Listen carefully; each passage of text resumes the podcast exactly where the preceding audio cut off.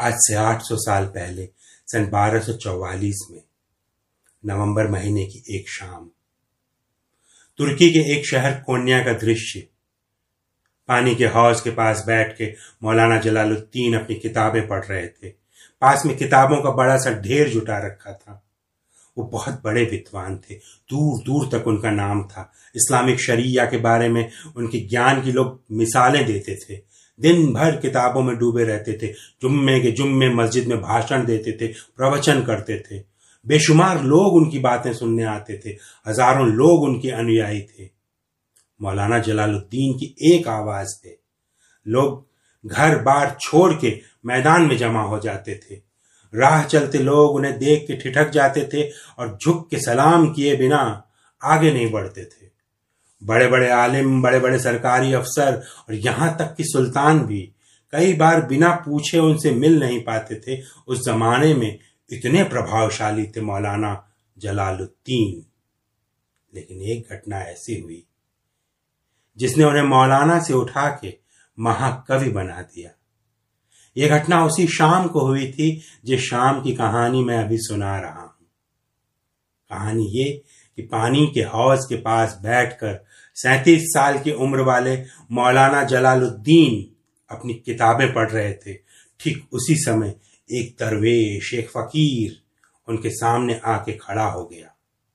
बेतरतीबी से बढ़ी हुई दाढ़ी फटे हाल कपड़े, परेशान कुन चेहरा, मौलाना ने समझा, कोई दीवाना, कोई भिकमंगा होगा।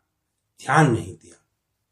तो वो दरवेश उनके बिल्कुल पास आके बैठ गया और पूछा, तुम ये सब क्या कर रहे हो?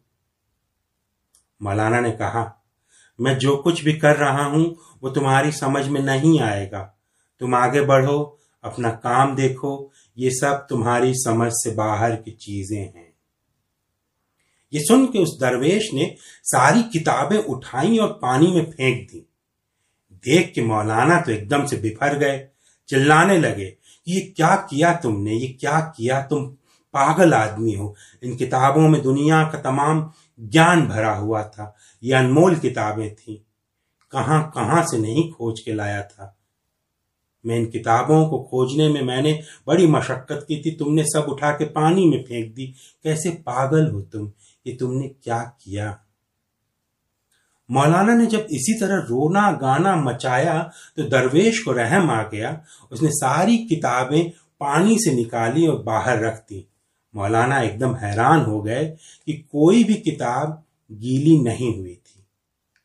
मालूम ही नहीं पड़ता था कि अभी कुछ सेकंड्स पहले तक ये किताबें पानी में डूबी हुई थी। विस्मय से आँखें फाड़ के मौलाना ने दरवेश से पूछा, तुमने ये सब क्या किया? दरवेश ने कहा, मैंने जो कुछ भी किया, वो तुम्हारी समझ में नहीं आएगा। मौलाना उसी तरह आँखें फाड़ के किंग कर्तव्य विमूढ़ दरवेश को देखते रहे। दरवेश बोला, जब मैंने तुझसे पूछा कि तू क्या कर रहा है तो तूने कहा, मेरी समझ में नहीं आएगा।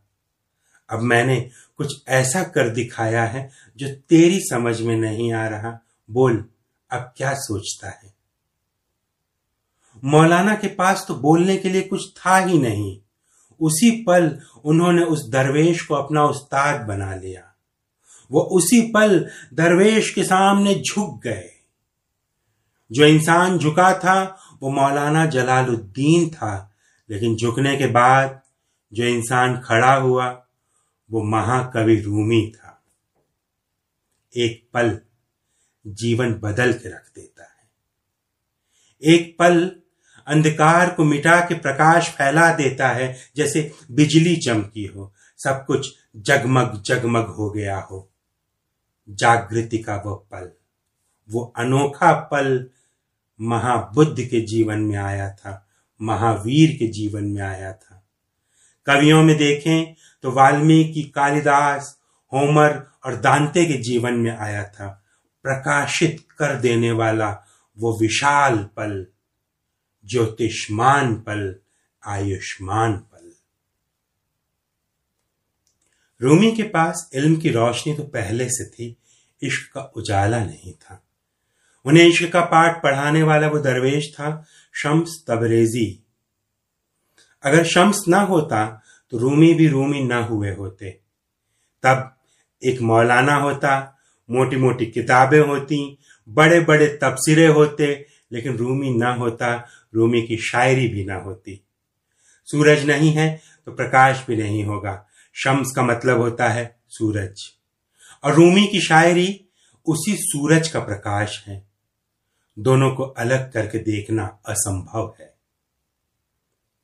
दुनिया के इतिहास में किसी भी कवि को इतनी प्रसिद्धि नहीं मिली जितनी रूमी को मिली है। जापान से लेकर अमेरिका तक, नॉर्वे से लेकर दक्षिण अफ्रीका तक रूमी को पढ़ा जाता है। जैसे जैसे बरस बीत रहे हैं, रूमी के प्रेमियों की संख्या दुनिया में बढ़ती जा रही है। क्या है रूमी की शायरी में ऐसा, जो उसे छूते ही हमारा वजूद जगमग जगमग सितारों की तरह चमकने लगता है? रूमी एक विशाल प्रकाशित दीपक हैं, जिनसे हम अपनी अंतरात्मा के दीपक को जलाते हैं। रूमी की पंक्तियाँ हमारे मन की काल कोठरी में एक रोशनदान की तरह खुलती हैं। क्या है रूमी की कहानी? और क्या है उसमें शम्स तबरेजी की भूमिका? आइए, आज के एपिसोड में हम इसी पे चर्चा करेंगे। आज के अफ़गानिस्तान में एक शहर है, बल्ख। सन 1207 में वहीं पे जलालुद्दीन का जन्म हुआ था। उनके पिता बेहद विद्वान और प्रसिद्ध थे, लेकिन वो जमाना बेहद मुश्किलों से भरा हुआ था। अफ़गानिस्तान से लेकर तुर्की तक जंग ही जंग हो रही थी। ईसाई और मुसलमान आपस में धर्म युद्ध कर रहे थे कि ठीक उसी बीच मंगोलों ने आक्रमण कर दिया। सब तरफ़ अफरा तफरी मच गई। इन्हीं हालात के बीच जलालुद्दीन का परिवार खुद को बचाने, आजीविका चलाने और किसी तरह खुद को स्थापित करने के लिए बल्ख से निकला और घूमते भटकते बरसों बाद तुर्की के शहर कोनिया में जाके बस गया। जलालुद्दीन बचपन से ही बेहद जहीन थे। हमेशा अपने पिता के पीछे पीछे चलते थे, उनका अनुकरण करते थे। एक बार पिता की किताबें उठा के उनके पीछे चल रहे थे। एक सूफी दरवेश ने दूर से देखा और उनके पिता को बुला के कहा तुमने कभी देखा है कि नदी आगे आगे चले और समंदर पीछे पीछे चले? तुम वही कर रहे हो। ये लड़का कोई साधारण लड़का नहीं है। सदियों सदियों तक लोग इसका नाम याद रखेंगे। और नाम भी क्या पड़ा? रूमी। लेकिन ये नाम तुरंत नहीं पड़ा था। शुरू में तो सब उन्हें जलालुद्दीन बल्खी कहते थे।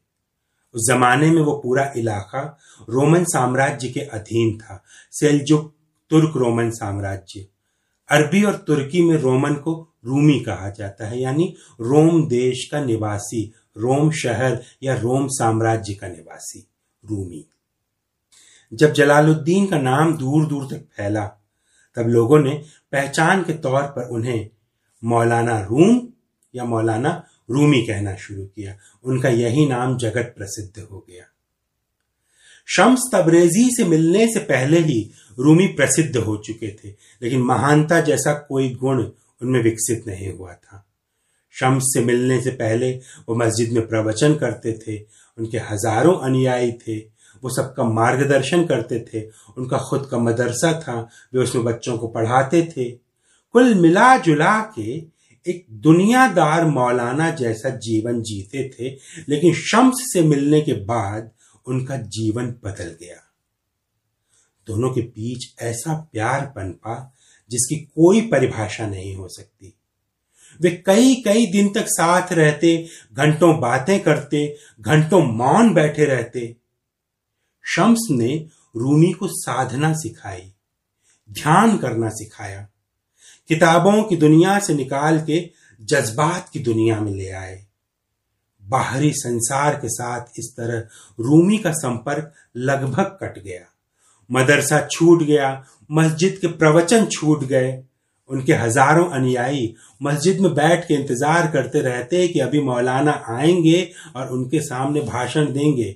लेकिन रूमी तो शम्स तबरेजी के साथ लौ लगाए रखते, इश्क जगाए रखते कोन्या में हड़कंप मचना शुरू हो गया कि उस सूफी दरवेश ने हमारे मौलाना का दिमाग फिरा दिया है।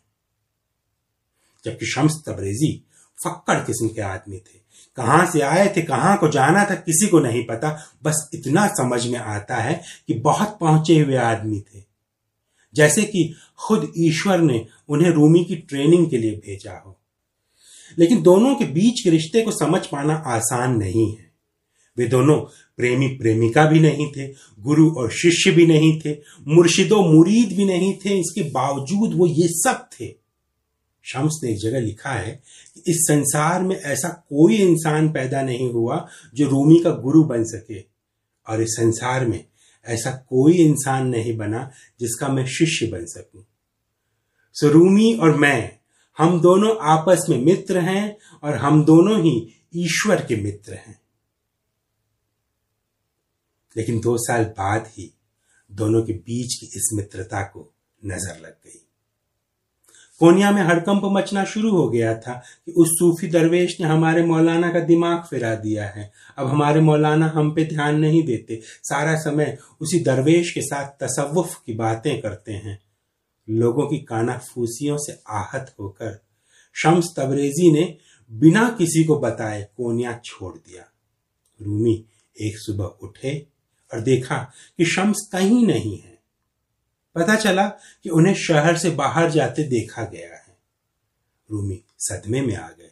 खाना पीना छोड़ दिया जैसे कि कोई वियोगिनी हो। परेशान होकर यहाँ से वहाँ घूमते रहे, भटकते रहे। नींद उड़ गई, चैन गायब हो गया। अवसाद की हालत में उन्होंने खुद को एक कमरे में बंद कर दिया। समय बीता और एक दिन शम्स की चिट्ठी आई। रूमी पहली बार अपने कमरे से बाहर निकले, खुशी से पागलों की तरह नाचने लगे, गोल गोल घूम के नाचने लगे, क्योंकि उन्हें पता चल गया था कि शम्स जीवित हैं, सही सलामत हैं और दूर सीरिया में हैं। किसी तरह चिट्ठियों में मना चुना के उन्होंने शम्स तबरेजी को वापस बुलाया। शम्स के लौटते ही रूमी के वीरान चेहरे पे जैसे हरियाली आ गई। जो रूमी सूख के कांटा हो गए थे, वो पसंद की तरह खिल उठे। हरे भरे खेतों की तरह लहलहाने लगे, किसी गुलिस्तान की तरह खुशबू फैलाने लगे। जबकि शम्स ने कहा, कुछ चीज़ें रह गई हैं, इसीलिए वापस आया हूँ।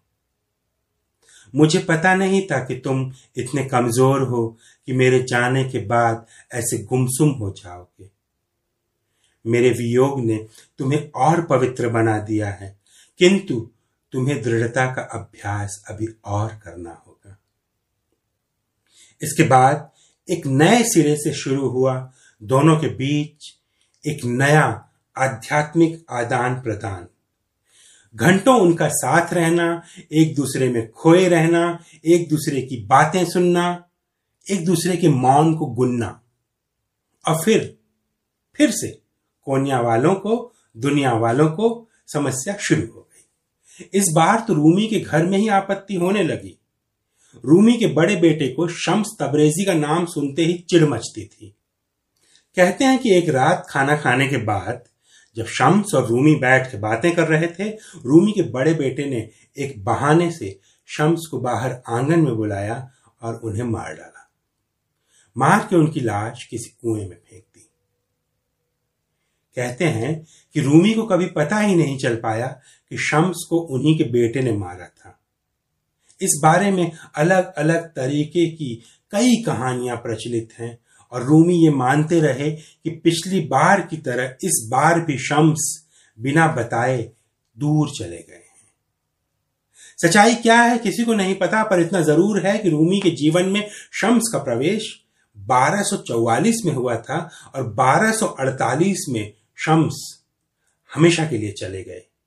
इन चार वर्षों में रूमी ने प्रेम और अध्यात्म की नई ऊंचाइयों को छुआ।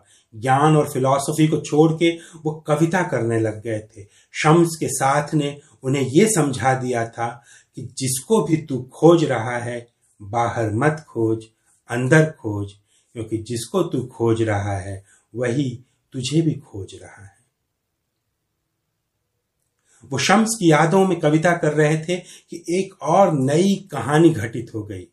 शम्स को याद करके वो गोल गोल घूम के नाचते थे और यही गोल गोल घूमना रख से समा बन गया।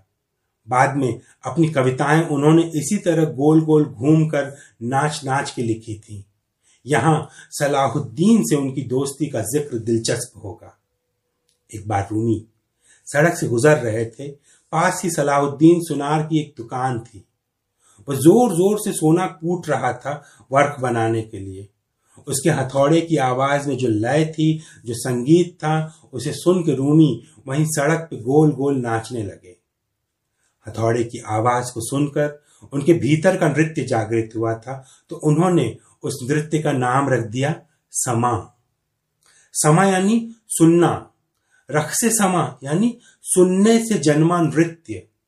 अंग्रेज़ी में इस नृत्य को कहते हैं वर्लिंग दरवेश, या फिर सिंपल सूफी डांस।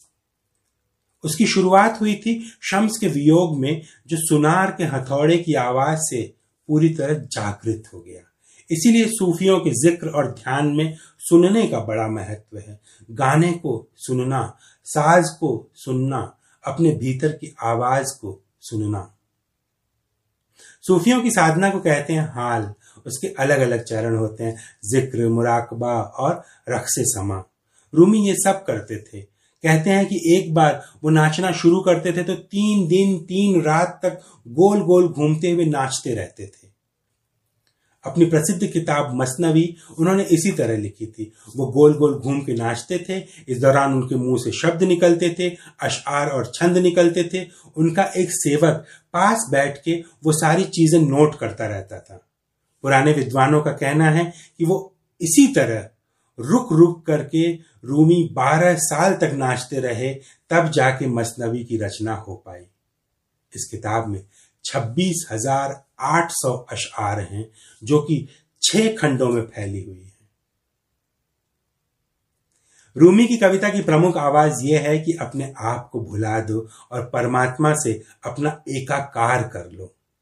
तब से लेकर अब तक पूरे सूफी काव्य की आत्मा यही है, लेकिन रूमी इसलिए विशिष्ट हैं कि दार्शनिक गहराई और भाषा की ऊंचाई, बिंबों और छवियों का कल्पनाशील प्रयोग, ये सब किसी दूसरे कवि में इतनी सुंदरता से नहीं दिखाई देता जितना कि रूमी में। सूफिज्म के दो महत्वपूर्ण सिद्धांत हैं, फना और बखा। रूमी का जीवन और शायरी इन्हीं दोनों सिद्धांतों के आसपास घूमते हैं। उनके बारे में एक कथा बड़ी प्रसिद्ध है, जो कि उनकी मसनवी में भी आती है। उनकी शायरी के पूरे सिद्धांत को इस एक कविता, कथा के ज़रिए समझा जा सकता है। वो कुछ इस तरह है। रूमी अपनी प्रेमिका के दरवाजे पर दस्तक देते हैं। भीतर से आवाज़ आती है, कौन है? रूमी कहते हैं, मैं हूँ। अंदर से आवाज़ आती है, मेरा घर इतना बड़ा नहीं है कि इसमें मैं और तू दोनों रह पाए। जा, लौट जा। रूमी लौट जाते हैं।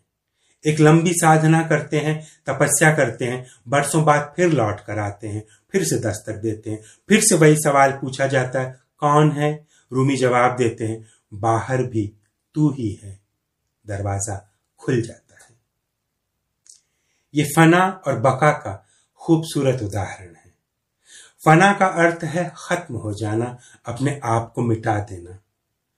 जब पहली बार दस्तक दी थी, तब वो अपना मैं मिटा नहीं पाए थे। अपना मैं लेके आप प्रेम नहीं कर सकते। प्रेम करना है तो मैं का त्याग करना होगा। खुद से प्रेम या उस ईश्वरीय महाशक्ति से प्रेम, किसी भी किस्म के प्रेम के लिए आपको मैं का त्याग करना होगा। रूमी पहली दस्तक के समय उसका त्याग नहीं कर पाए थे। उन्होंने साधना की, तपस्या की और मैं को फना कर दिया, मैं को मिटा दिया, अहंकार विहीन हो गए। तब उन्होंने दूसरी बार दस्तक दी और कहा, बाहर भी तू ही है।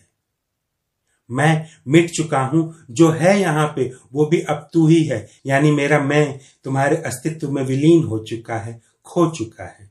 मेरा अस्तित्व अब तुझसे एकाकार हो चुका है। यही है बका। यानी दूसरे से एकाकार होना। संक्षेप में समझाऊं तो यही है फना और बका का सिद्धांत। अपने मैं को मिटाना या फिर मृत्यु को प्राप्त होना, यानी फना हो जाना। मृत्यु के बाद परमात्मा से एकाकार होना, यानी बका होना। गरम तवे पे जब पानी की बूंद गिरती है तो छन्न छन्न की आवाज़ के साथ वो फना होती है, नष्ट होती है। और जैसे ही फना होने की प्रक्रिया पूरी होती है, वो भाप बन के हवा में विलीन हो जाती है, हवा से एकाकार हो जाती है। ये है बका होना। फना और बका, यही सूफिज्म का सार है। उम्मीद करता हूँ कि ये अब आपको क्लियर हो चुका होगा। आज की तारीख में रूमी दुनिया के सबसे ज़्यादा पढ़े जाने वाले कवि हैं। कभी कभी इस बात पे अचरज भी होता है। सिर्फ़ मुझे ही को नहीं, बल्कि बहुत सारे लोगों को, कि जैसे जैसे दुनिया में भौतिकता की आंधी बढ़ रही है, रूमी जैसे एक आध्यात्मिक कवि का प्रसार भी बढ़ रहा है। व्यावसायिकता का दौर है, गला काट प्रतिस्पर्धाएँ चल रही हैं। चारों ओर तकनीक का बोलबाला है, इंसान 24 घंटे काम करने वाली मशीन में तब्दील होता जा रहा है। शायद इसी कारण। हम सबके दिल में एक गड्ढा, एक खाली जगह बनती जा रही है। हम इतनी जल्दबाज दुनिया में रह रहे हैं कि हमारे पास इतनी भी फुर्सत नहीं कि दो पल को रुक कर आईने में अपना अक्स देख सकें। ऐसे में रूमी की कविताएँ हमारे लिए आईने का काम करती हैं। दुनियादारी की दौड़ में हमारी आत्मा कमोबेश रोज ही घायल होती है और रूमी की कविताएँ हमारी आत्मा का मरहम है। निराश कर देने वाली दुनिया में रूमी की कविताएँ आशा और सकारात्मकता की किरणें हैं। अगला एपिसोड पाठ कथा यानी रीडिंग का एपिसोड है जो कि सोमवार को आएगा। उसमें मैं आपको पढ़ के सुनाऊँगा रूमी की कविताएँ जो कि खास तौर पर मैंने अनुवाद की हैं। आज के एपिसोड में महज इतना ही। अगर मेरे वीडियोस आपको अच्छे लगते हैं तो इन्हें अपने दोस्तों के बीच शेयर कीजिए और मेरे काम की विशेष सराहना करनी हो तो मुझे coffee पिलाएँ। Buy me coffee dot com का लिंक डिस्क्रिप्शन में है। तो अगली बार मिलने तक आपसे आज्ञा लेता हूँ। नमस्कार।